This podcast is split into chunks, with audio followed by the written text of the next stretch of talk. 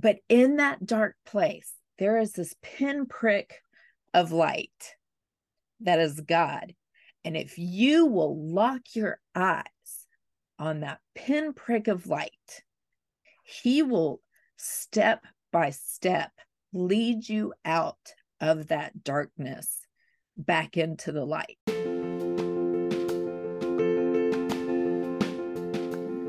Hi, friend. Welcome to another episode of the 8000 Promises podcast. I'm your host, Adi Tilford. I'm a Jesus led, trauma informed educator, leader, and writer, serving God in my local community and church. If you believe, like I do, that this world needs safe spaces to talk about God, faith in action, and complex topics so that transformative change can take place, this podcast is for you. You'll hear from a range of guests, experts in fields of psychology and faith and everyday friends with meaningful stories to tell. In this series, you'll hear deep conversation and supplemental writings from people who are amplifying voices, partnering with God in ways that help others know that God sees and hears every person, including you. So when you're ready, lean in and embrace what God has for you today. Let's go.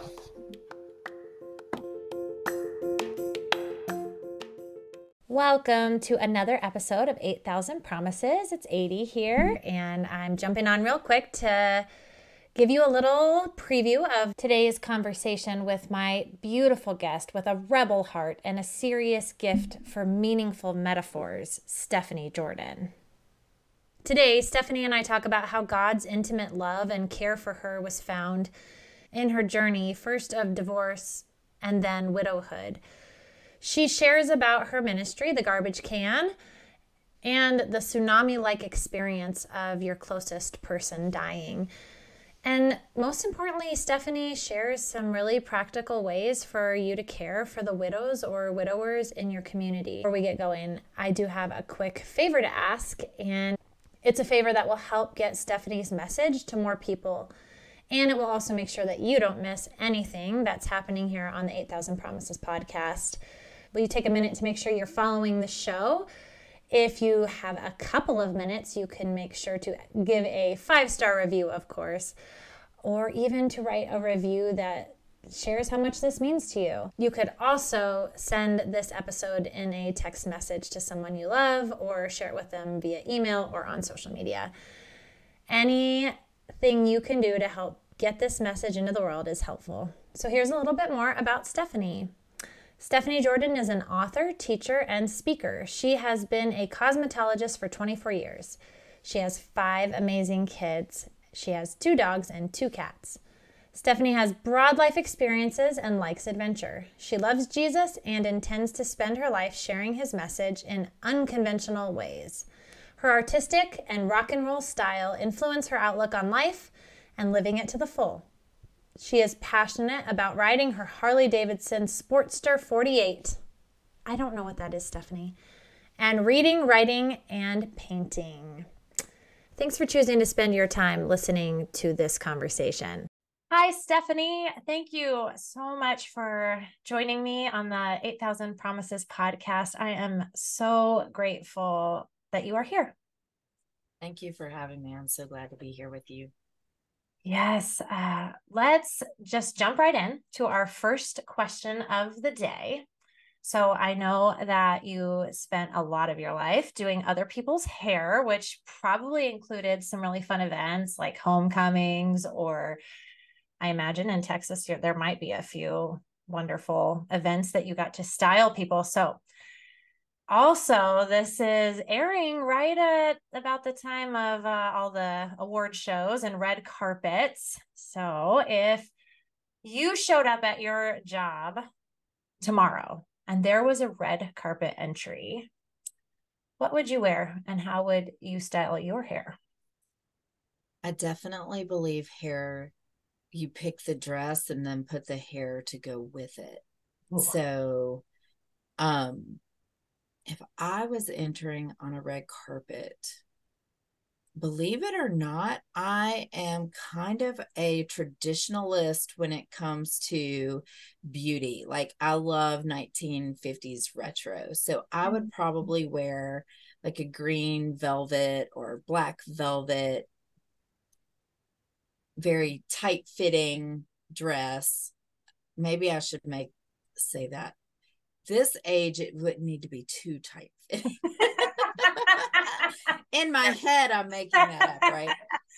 And it's a dream. Probably, it, it's a dream. You can do probably have victory rolls and do a very like 1940s 50s glamour type of hair mm, i love that and since you can't see stephanie you have to know that she has layered beautiful colors in her hair so i'm imagining those victory rolls and all the color that they would contribute to your glamour look that's so fun Yes.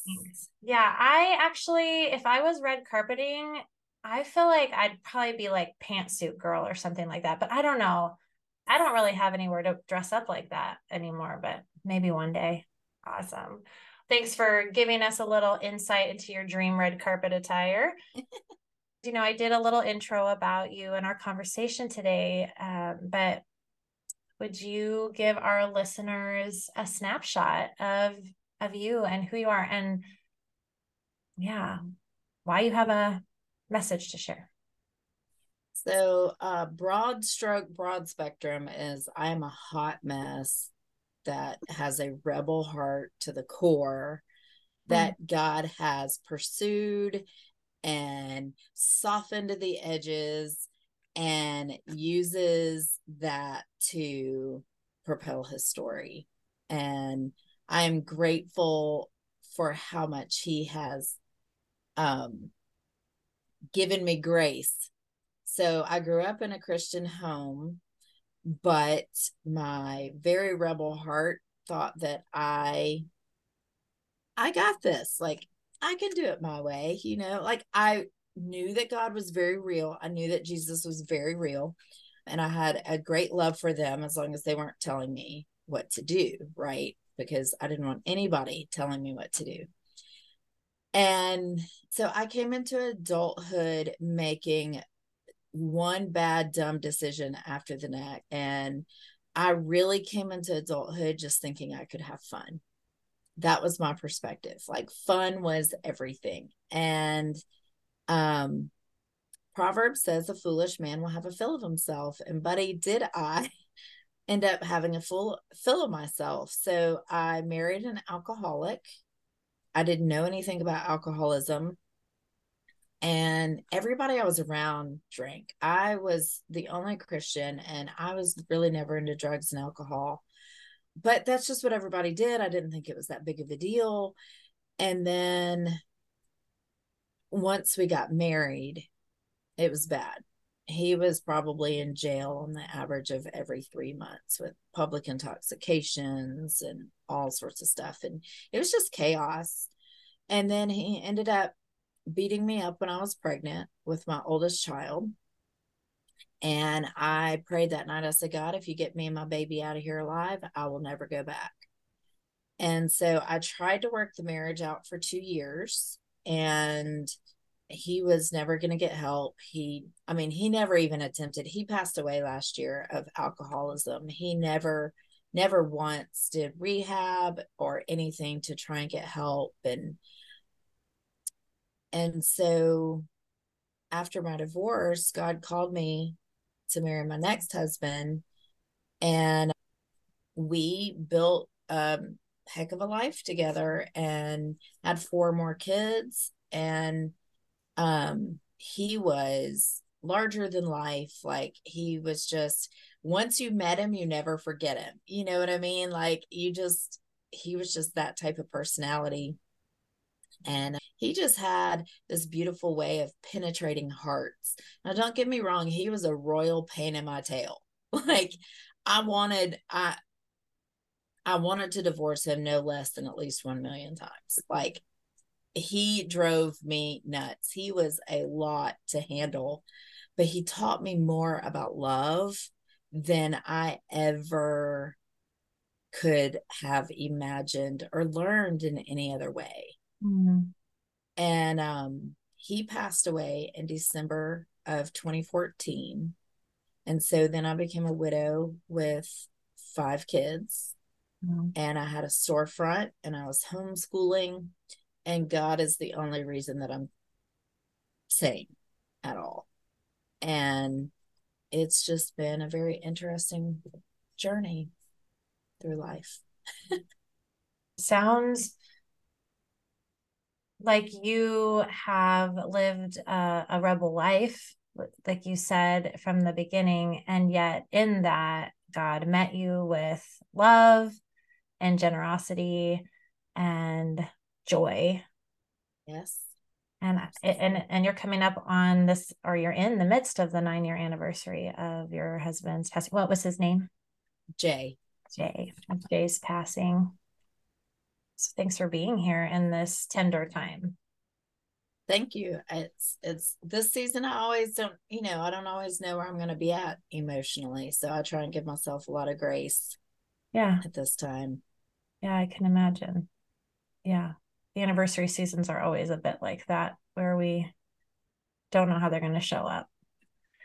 But thank you for that snapshot and insight into your life to where you are right now this season that we're in is called Amplify, hearing and seeing everyone.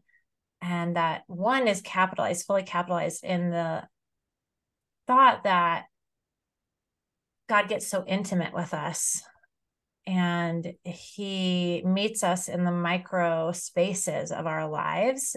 And that actually can be really intimidating for people who've experienced a great deal of loss or uncertainty or unexpected stories like marrying into a situation you don't understand how to navigate. Like it sounds like you've had that as well. So the word amplify means to increase the amount of to become more marked or intense.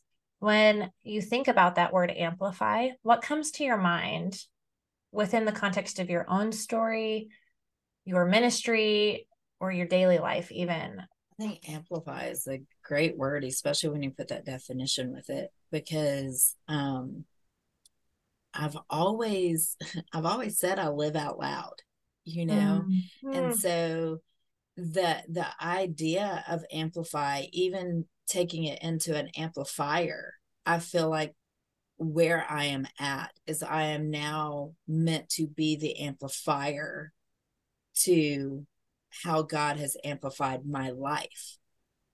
And so now it's time to share the story. God always tells me, hang on and watch what I'm going to do with this because it's going to blow your mind. Mm. And the thought that um, I hear people tell me all the time, they're like, nobody cares to hear what I have to say. Nobody cares to hear what I have to say. And I'm like, that's a lie from the devil. because your story is totally unique to you. Nobody else has lived your story from your perspective, with your experience, with your mind and your heart. And so, to me, that term amplify is to take what we've been given and multiply it out to be that testimony for the Lord and amplifying it by speaking and not being ashamed or f- afraid i think is really where i kind of see that living out in my own life is the ability to be out there. So it sounds like you see your ministry and especially in this in the teaching and writing space as one that you are modeling how to give a testimony. And you said that you've always lived out loud. So has it been hard at all or have you found any challenges around that idea of like I'm I'm going to share my testimony. Uh, okay, what does that even mean or look like? I'm going to write a book. I mean, have you had any of those moments where you feel like this is big, God? really? Well, so my last book that I just launched, The Death Tsunami, I mean, I just I just cried and sobbed the whole entire time that I wrote it. I mean, it was a lot like reliving it and it was uh, my very first line in the book was I was not ready to write this book. Mm-hmm. Um, so yes, things definitely feel too big for me at times. And I just have to trust that it's not really about me. Mm. And I just have to know that the story matters. Like when we read the Bible, you know, what are we gravitated to the most is the stories that are in there, right? Like we're so thankful when we meet somebody out of the Bible that we're like, oh, I can relate to that guy. Like he was a mess or she was a mess or she was so strong and she was so brave or you know whatever and and so I look at it from that perspective that this is really God's story that he just wrote through me and uh, I will let it be big on him and not big on me. Mm. So that makes me think of Jesus saying, you know, if for whoever is weary and burdened, let them come to me and, and rest. I will give them rest. Take my yoke upon you because it it's it's light. And almost this idea that, yeah, you know what, the testimony you're going to share is it is big. And to amplify that into the world is is big, but actually I'm going to carry that for you. Yes. Yeah. That's cool. And thank you because that's hard work to do. One of the things I really thought about in the concept of this this topic is the fact that simply telling our stories is an amplification. And it it really is one of the ways that we help other people in the world know about Jesus and that their voices do matter. Because that was something you said early on that you hear people say that. And i lived in that for many years of my life that my voice doesn't matter and then here god says why don't you preach and talk in front of people why don't you do this podcast and learn that your voice matters yes. and yeah this is the other thing it's making me think of I gave a sermon on the woman at the well. And then during this fall, I was back in John 4 rereading the story of the woman at the well. And at the same time, I was reading Beth Moore's memoir, All My Knotted Up Life. So I was reading those at the same time. In John, reading about the woman at the well who has a backstory that has often been interpreted that she uh, has had many husbands and is really kind of unfaithful to her husband. And I've heard some new interpretations that I love that uh, have been referenced throughout this new version of the podcast. And essentially, the point of the story is that all these people listen to her testimony and they go and meet Jesus. And then at the very end of the this passage of John 4, these people say, It's not because of your testimony anymore that I believe. It's because I met Jesus and I know for myself that he's the savior of the world. And that's kind of what I preached about was this idea that it doesn't matter what our testimony is. It matters that we give our testimony because that's what takes people to Jesus. But here I was reading Beth Moore's memoir, and she's the first person in ministry who ever talked about being sexually abused as a child. The, the first woman I ever heard say that. I remember sitting and listening to her saying, like, in my head, wait a minute, if God can partner with her in the way that he has, and she has that same story, maybe there's hope for me, like this moment. But then as I'm reading her memoir and I'm thinking about this story of the woman at the well, and I'm like, it's not because of her story anymore. It is because I have met Jesus and I have walked with him and I know he is for me and he is the savior of the world. And it was a really beautiful, profound moment. I love that. It That's so true. Yeah.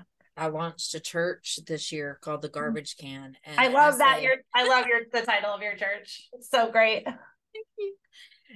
And um if you ever want to launch one, that's my heart. My goal is that there will be one everywhere. So I mean, you need garbage cans everywhere. Okay, so just stop right there. We have to hear more about this ministry, the garbage can, because I mean, it's a church called the garbage can. Tell us about that. okay, so if you have ever felt like garbage, have been treated like garbage, or feel like you are, garbage, Mm. we are for you. And so, what we do is we answer the questions who, what, when, where, why, and how for scripture. So, all of our teachings are straight out of the Bible. You know, you can't steal one of our teachings. You can't, uh, what, paid, plagiarize one of our teachings. It's just scripture. That's what we teach. And so we just break it down. Like if we're in John, we'll talk about when John was written and how. And so we answer the questions to the scripture. And as as we develop and grow, the plan will be that we will actually have a human sized garbage can that's a confessional. because I feel like we, the Protestants especially, have lost the art of confession, right? Mhm. Now, we don't believe in rosary. We believe that Jesus has fully paid for all of our sins, but the art of confession allows you, I mean, the Bible talks about confess your sins to each other. Yeah. And so the art of confession we don't we just don't have that. So having this place this intimate space where you can bring your garbage that mm-hmm. is literally a human sized garbage can is to me just a representation of of trashing that stuff out of your life and and we do a lot of learning about Jewish traditions, feasts, and the things that Jesus would have celebrated. We talk a lot about that. And so there is definitely a, I guess, hybrid of many different practices, but brought together kind of in one alternative way. Yeah. With a metaphor that really speaks to the brokenhearted. Yes. That's so Which is that is our that's our heart. Like we meet in a bar downtown. We don't we don't want to be in churches. As we grow and develop our heart will be that we will always just be in businesses that already exist. The plan is to never get large. Like you can't ever have more than 150 people because you can't lead more than 150 people. And all the leadership is based off fivefold ministry. So there has to be all five elements apostle teacher prophet evangelist and pastor. So that's the goal is that all garbage cans will have that five fold covering. So you have five leaders there's not one. Um and and really just yeah going after the brokenhearted people are that are tired of church junk you know? Yeah, and there's such a need for that. I love when churches meet in places like bars, and it's about going the to the places where Jesus would have been. And I think there is a need for the traditional church. That is a real beautiful space that many people need, and there are needs for churches that are like the garbage can. That's so cool. Thanks for sharing about it. Well, that was a little sidestep from what we had originally talked about going to, but will you tell us a little bit more about the Death Tsunami? This is your newest book. People can get it on Amazon. There's a link in the show notes, and it's tender. And we are going to be talking about widowhood, and we want to make sure that you, dear listener, take care of your needs. Uh, I have my box of tissues ready for this conversation, should they be needed. And I just uh, want to say bravo to Stephanie for sharing her journey of loss with us. Thank you. Thank you. Yeah, so um the death tsunami is basically a a short snap of mine and Jay's story and life and then building up to um his loss and his death and then how what I learned through the death of my husband, what I learned about life and what I learned about death. So the book kind of encompasses all of that because one of the beauties about God is he promises to bring us beauty for ashes, right? And so back in the Jewish culture, ashes represented mourning. And if someone was sitting in ashes, they were in a process of mourning. And we don't have any modern day representation of that. You know, even up probably until the 1800s, people would wear black for a period of mourning. And our culture today is just like, oh, that never happened. Let's just keep going. You just mm-hmm. keep going to work. You just keep paying bills. You just keep going, going, going, going, going. And, you know, we don't, there's no sense of like, whoa, your world just got tsunamied, which is what the death tsunami stands for. Because what happens when death comes in? Death is a spiritual principle. And I need you to hear my heart on this. Death and divorce are not the same. Please do not equate death and divorce. If you hear somebody has lost someone to death, lost their spouse, do not say, I'm divorced. I understand. One, I've been both divorced and widowed, and I can tell you they're not the same. Two, Jesus did not come to defeat divorce.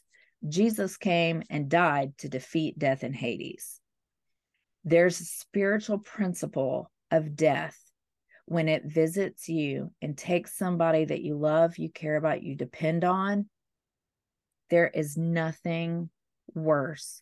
It annihilates everything in its path emotionally, physically, mentally, spiritually, annihilation as far as you can see. And that's the death tsunami. Mm. And then, of course, the Bible talks about the valley of the shadow of death and that is after death has already come is that you're left in this valley that is so dark it is a darkness that we can't physically comprehend on earth but probably the closest thing you could think of as being in a room with no windows and no light source access at all right?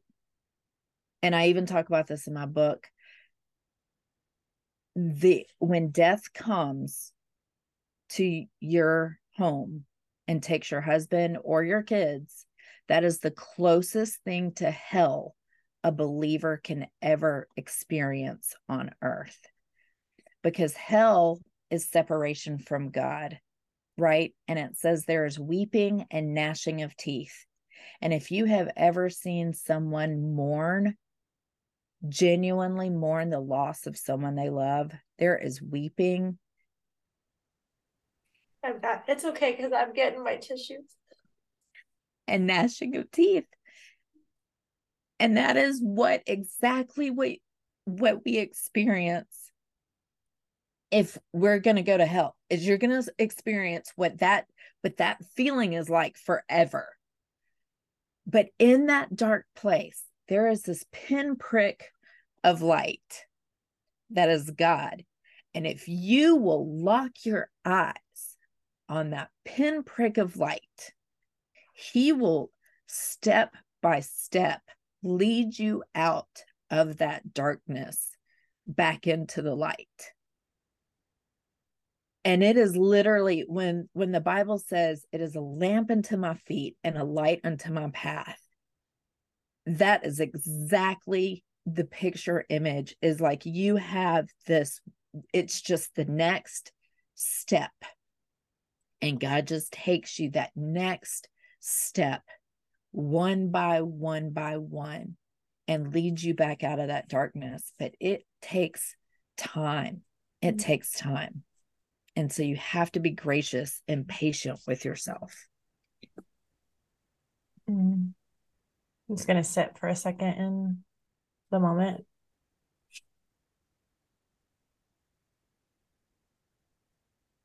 One of the things I really want to do this season is create a little space to hold hold those emotions because I think we we run away from death in our culture and it's impossible to run away from because it's going to it's going to be an experience every person encounters. Yes. You said a few things that I really appreciate. Number one, I have never heard anyone say how important and critical it is to not describe divorce and death as the same thing. I think death gets used metaphorically a lot and like big losses of big dreams, but there is a difference. And maybe you have some thoughts on how might a person talk about those devastating losses that are not death without using death as the language you know do you have some suggestions of language I think that I, it's not that I don't think that like saying the death of a dream or the death of our future is necessarily wrong. Unfortunately, English is limited, right?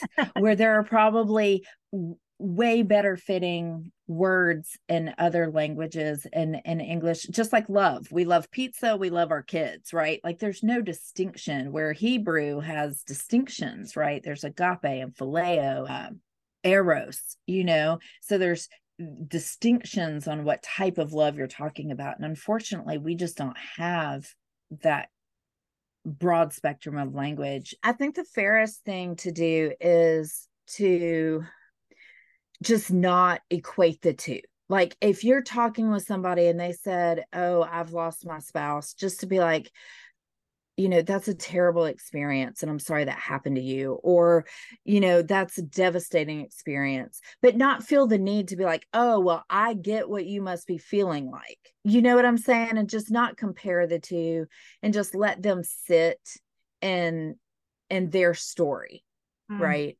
And just kind of get into their story with them.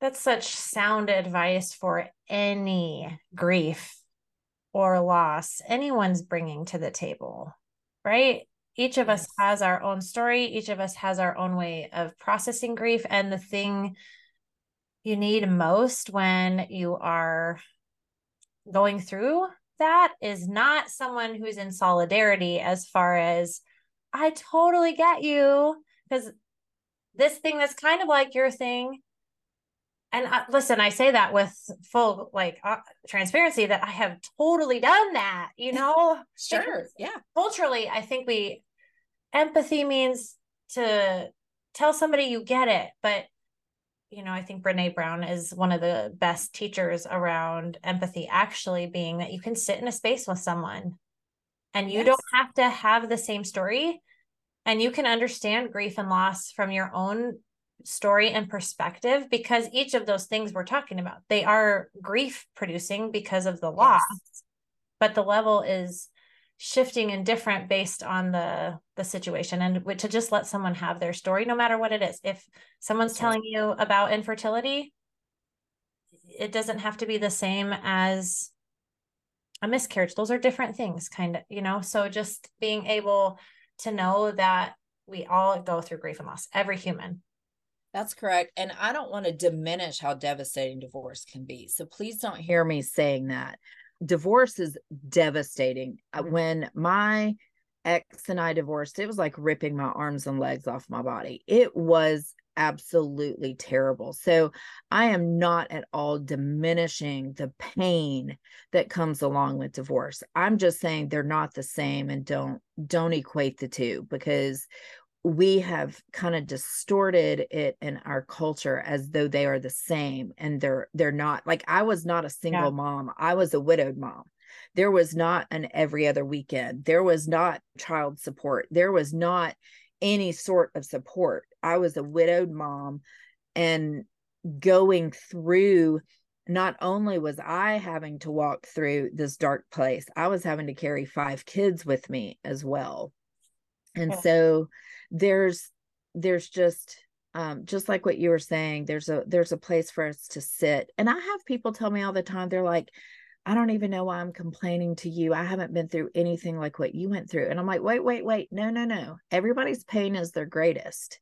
Yes. So I'm you can't diminish your hurt and pain just because it wasn't as big as mine.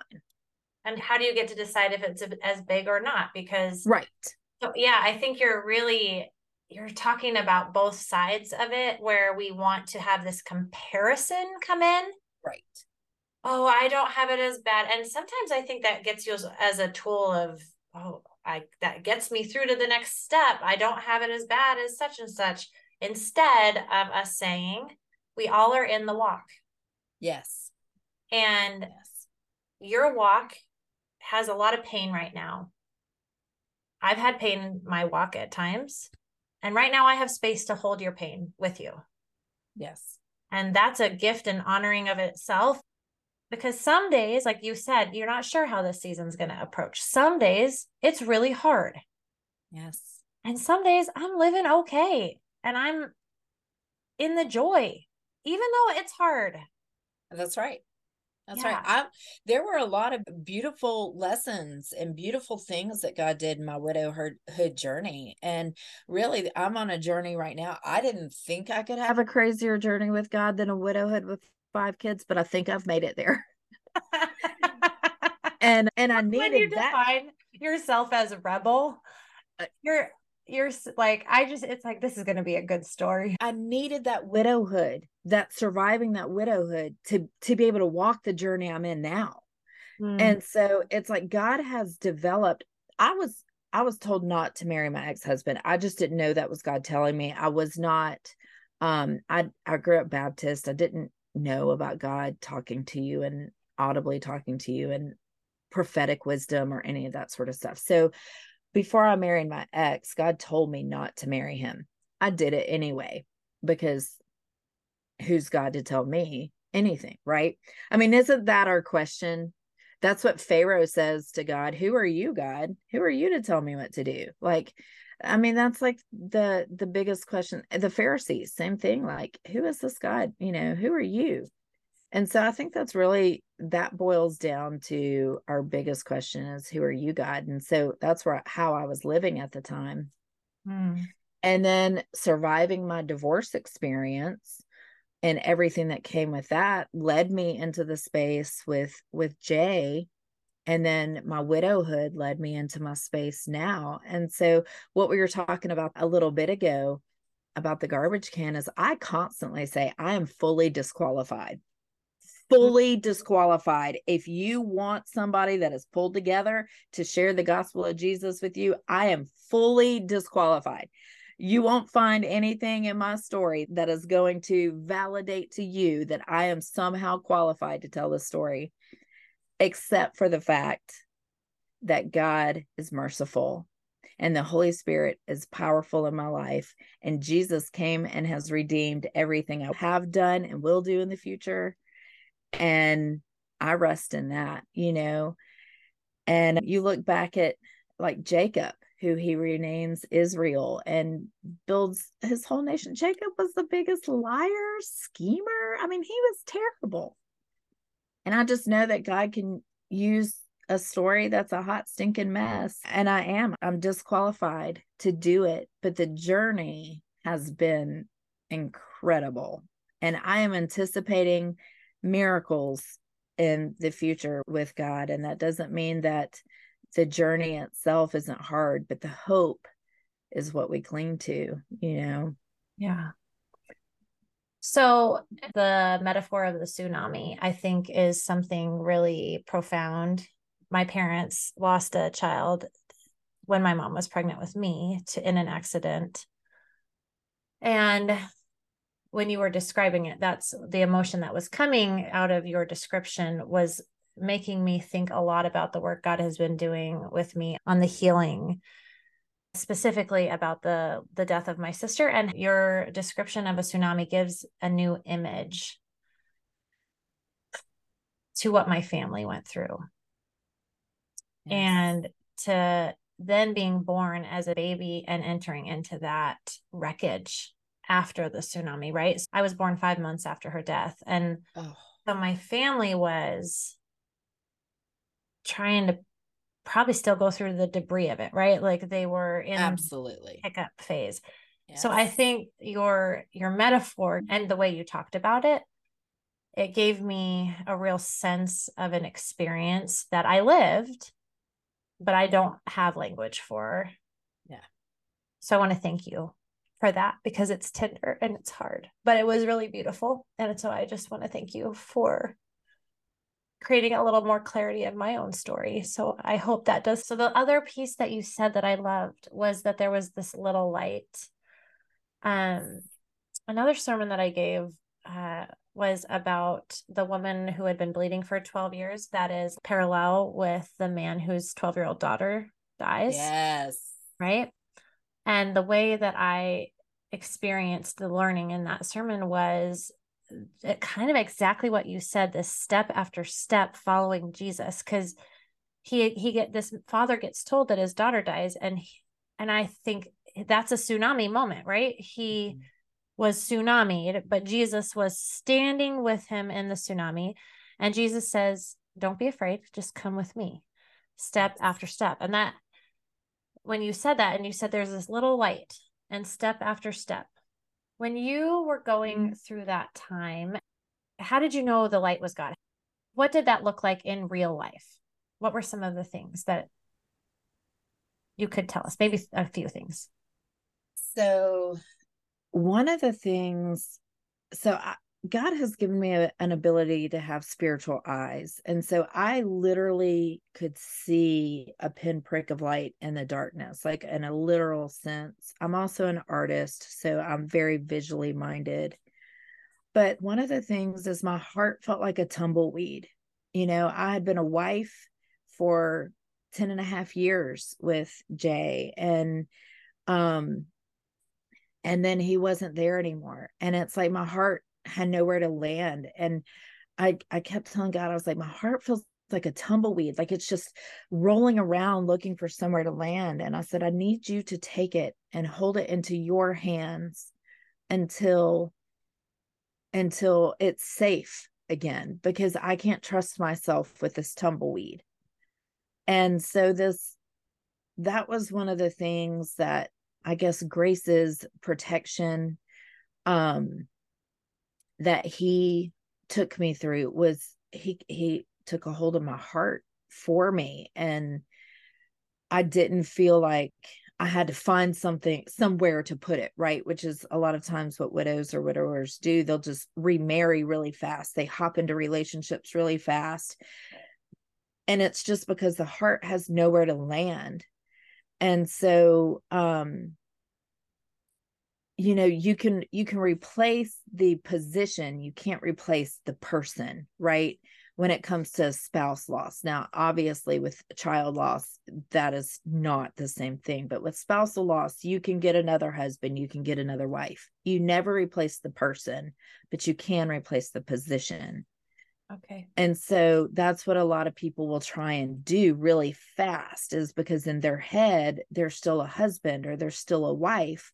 And so they want to fill that position because that's what feels normal.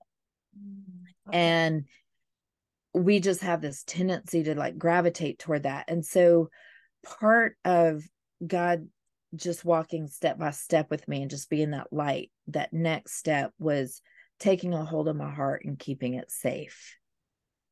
And another another pinprick moment was that I was able to manage. I, I mean, there were days I didn't get up until five minutes before I had to go to work. And eh, there were days, the first month after he passed away, I wore the same pants every day. Mm. I mean, I just, I was just, I was so decision fatigued that was my decision. I'm wearing these same pants every day. Not a single person even noticed or cared. So if you're in a hard place, wear the same pants. Nobody cares. I love Not a single so person. Much. That's great advice. I'm and, actually going to hold on to that. yes. hard time. wear the same pants. yeah, wear the same pants. Nobody cares. Nobody, uh, seriously, nobody cares. Seriously. Um, I am not watching what pants people are wearing. I have never once been like, oh, that's what the pants are today, you know? I know it's pressure on ourselves. And I just, so it was graces like that, which again, my rebel heart probably plays into because I, I just have so few cares about what other people say or think about me that I could wear the same pants every day. And I didn't care. Even if someone had said something to me about it, I would have been like, well, let your husband die on you and let's see if you care about your pants. Like, yeah. you know, I mean, that's it's a trump card, right? Yes. Yes nobody can argue with that ah, so okay yes so it's it's things like that that were just small little graces you know i just showed up and God worked out all the details. There's no reason my my business did not crumble and fall. I literally did not have a complete thought for a year and a half. Mm. I remember a guy came in one day to he wanted to shoot an ad in my salon. And I just sat there and watched him walk away. which is so not like me. Like normally I would have been like a tiger pouncing on that mess. You know what I mean? And like being like, yes, let's do it. How are we going to make it happen? And a lot of that. And I just watched him walk away. And so my tagline became love hard and forgive grace for everybody, especially in those really dark, hard places. You just have to find the place of grace, and and people are not necessarily going to understand, and you may not even be able to tell them what they they need to know, because at the time I couldn't, I could not have. Like if you had said, "Hey Stephanie, I need a list. Like I'm going to be at your house every day, and I need a list," I still couldn't have made it but it was little things like that. My my business should have closed. My kids and I should have fallen apart. We should have lost everything and we didn't. And every day I just did the best that I could do and God met me and filled in gaps. And another light in the darkness was I quit thinking that I could control anything with my children. Mm. I mean, you want to talk, there's nothing that will take the pressure off of you of being like a fantastic mom other than not being able to complete a, a thought and not having two people. I mean, how is one person supposed to take care of five people? I couldn't. I couldn't. And I just had to trust that God filled in all the gaps. I had an eight month old and a two year old. Like they were uh, dominating, you know, they took every ounce of the energy that I did have. And so I just had to trust that God would do everything for my kids. I just did what I could, and the rest I just rested on God. And kind of what I was talking about earlier, I learned how big God is during this journey and that I can just trust Him to take care of that stuff. I don't have to have it all under control and figure it all out and have all the details. And really, that's just me making God in my own life, right? If I've got it all under control, why do I need God? Yeah. And so he just showed me in that and through that journey and that pinprick of light, like, I got this. I've got you. I've got your kids. I've got this life. You just do your next step. That's all you're responsible for, Stephanie, is that next step. I'll take care of everything else. You're not big enough. Oh, dang. So you really saw this macro God through the micro intimacy of your life. Yeah. So much of what I write about is trust and learning to trust. And that's been so much of my journey. And I think it really started from this place of being a tiny little baby uh, in the midst of a tsunami. Like, how do you trust that God is is good, you know, and just so many things. But I stood at this retreat center in Chicago and I was in front of this giant poster of Jesus that said, Jesus, I trust in you. And I had this encounter where it was like, I really want that to be true. Yes. And I have been trying really hard to have that be true, God. And I am still trying to control everything.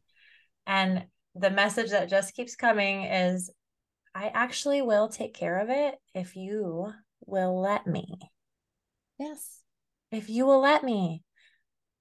And you think like why do we have to go through these really hard things to like trust that God really will take care of it? And my counselor has said it's because God doesn't always take care of it the way we would. That's exactly right. And so yes, God will take care of everything, but it's not always the way we would pick it or the way we would choose it. And so then we think it's not being taken care of. Yep. But that's that's just not true. Okay I actually so, wrote a blog about that this morning. You did? uh, my blog my it should come out today or tomorrow but my blog post is just about um the the never ending whys when we've experienced like loss and stuff like mm. that like you know just why did this happen to me and why the whys that come in. And sometimes there's not an answer And Yeah. that just doesn't sit well with us. Yeah. I just read Curt Thompson's Anatomy of the Soul also over sabbatical and uh he actually says stop asking why. Like that's Yes. that's not the question that will help you integrate anything. So that's right. we don't there's just too much mystery around why.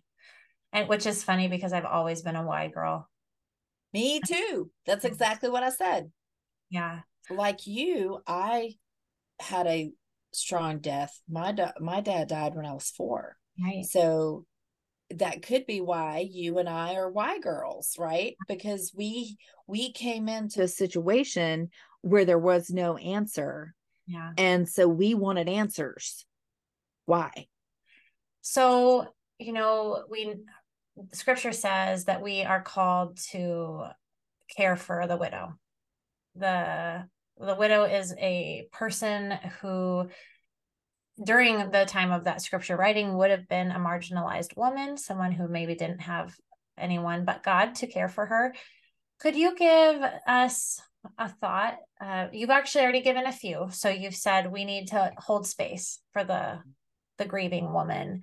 We need to be thoughtful about not trying to judge and compare our losses against hers, but just let her be in her story. What might be one other thing we could, or maybe a practical tip? You did say show up, just be present, right? Don't ask for lists. Don't ask. I actually have heard that a lot. Don't ask people what they need because they don't even know how to answer you. That's right. But you're on the other side. What did you need? What's something we could provide that you did need? I mean, I needed a man, right? So I needed my yard mowed. I needed my boys to have somebody to take them to do boy things. I tried to sign up for big brothers and big sisters and no, nothing. They just sent me an email like, we're not even talking to you. And here I had a boy that was 13 and a boy that was seven at the time.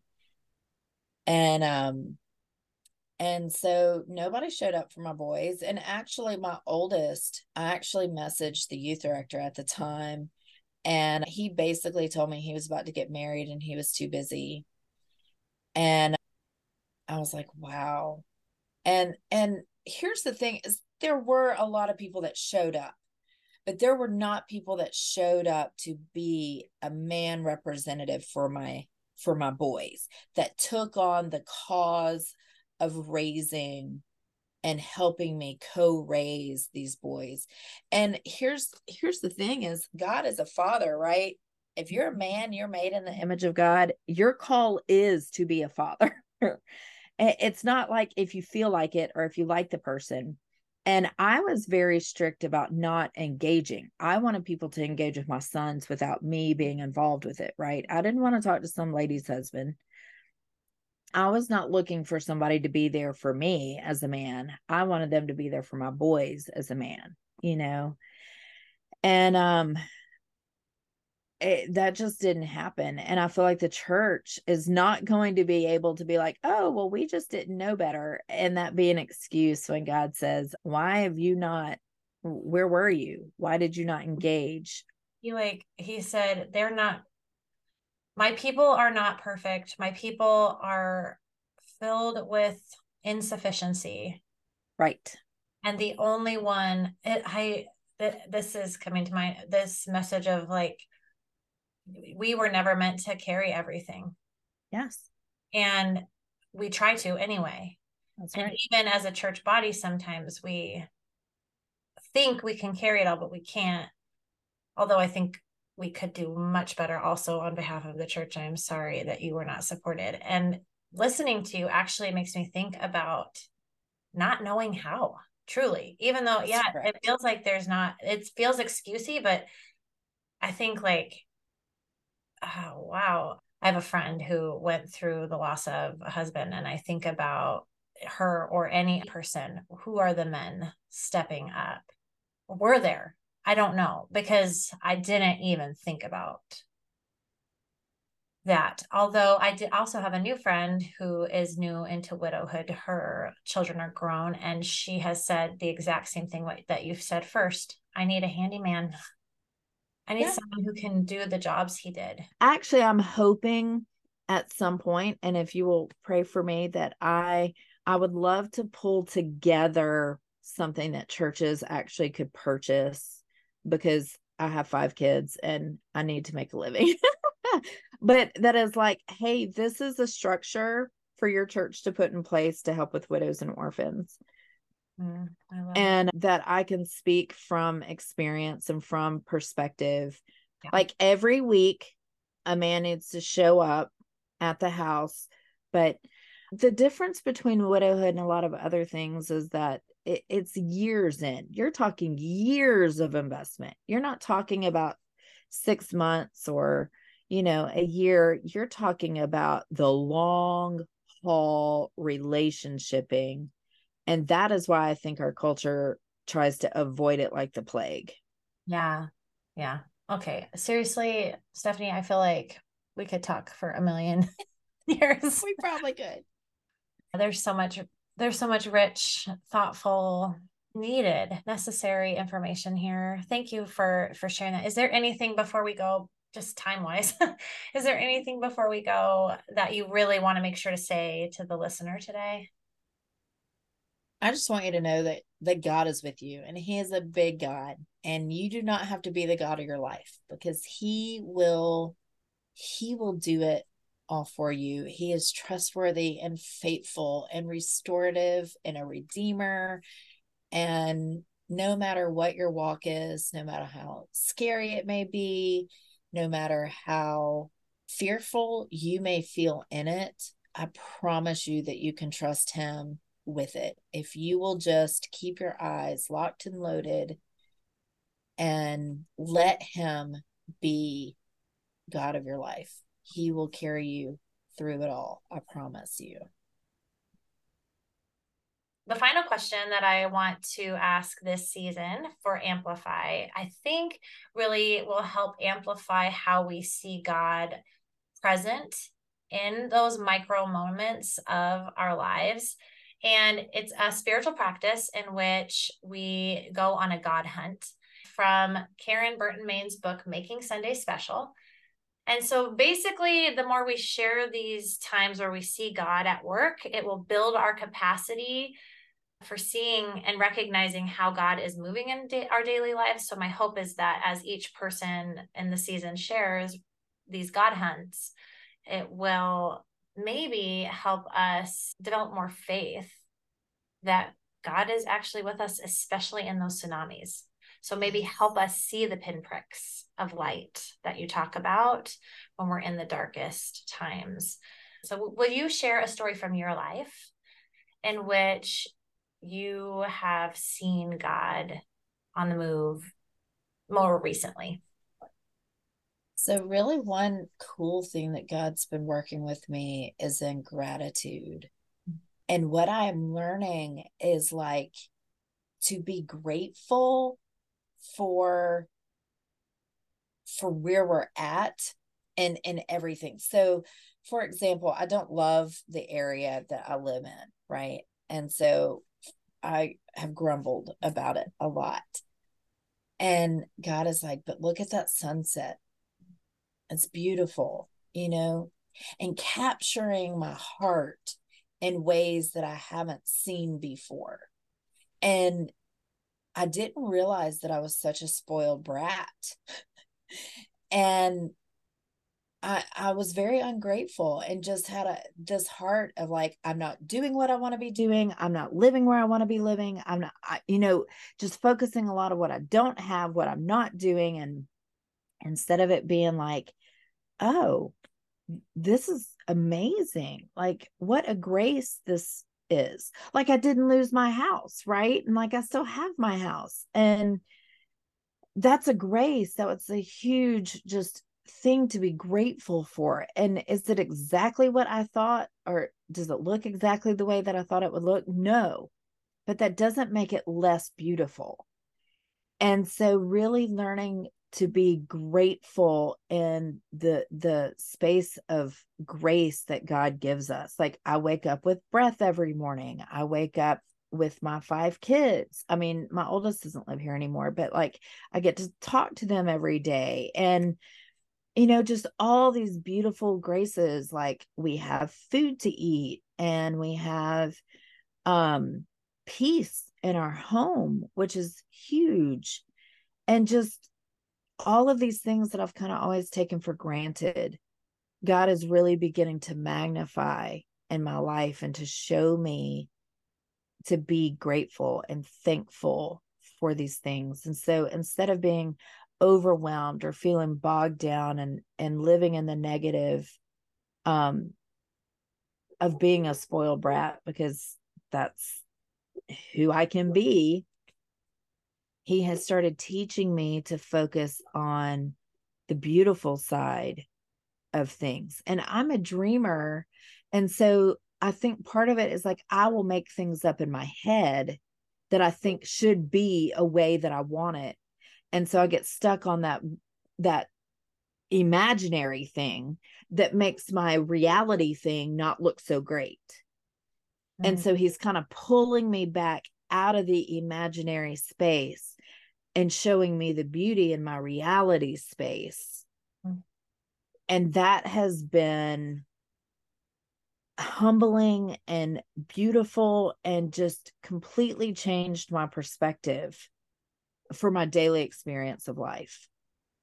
Yeah, it sounds like you really have been transformed in this season through the practice of gratitude and you're seeing God in your reality. You're seeing God in a sunset. You're seeing God in the relationships with your children. Yes. And there's so there's so much healing and gratitude. Thank you again, Stephanie. Thank you so much for coming and being here with me today. It was such an honor, and I have learned a lot and uh, have a lot to think about. Thank you for having me. I've really enjoyed talking with you. Isn't Stephanie such an incredible artist with her metaphors? I mean, a tumbleweed heart with nowhere to land and a confessional that looks like a garbage can and the imagery of a tsunami that wipes out the world as you know it. That's death. I really love the way her brain paints a picture for us with the metaphors that she chose.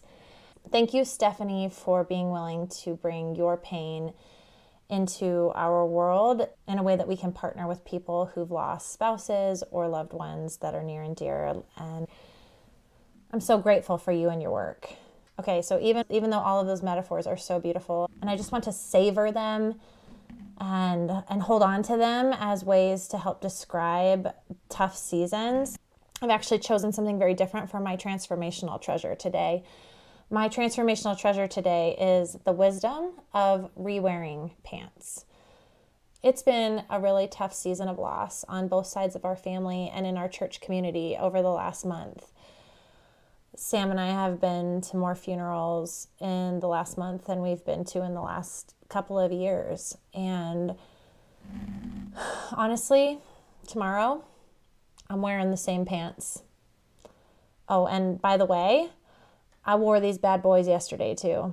So let's be people who embrace seasons of grief by caring for one another and by wearing out our favorite pants.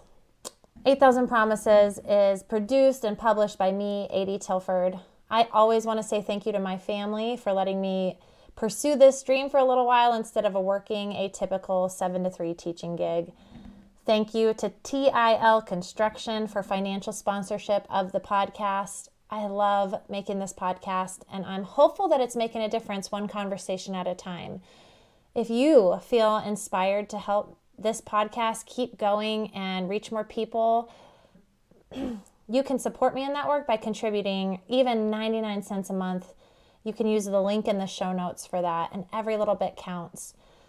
I would feel so honored if you would partner with me in that way. And together we can keep amplifying voices like Stephanie Jordan's. It's been quite the series. Next week, you'll hear our finales. Tomorrow, you can join Spencer Owen and I live on Instagram at 10 a.m. Mountain Time, where we're going to grapple with some of the concepts that have been heard in this series and then next week, you'll hear Sitting with a Cynic. Our conversation is going to be about amplifying voices from the perspective of a Christian and a non Christian having a conversation. And then if you missed the live tomorrow, with Spencer, it will be next Thursday's episode. And then it's a week off because it's important to rest. And man, I've been busting my tail on this podcast, two episodes a week for six weeks.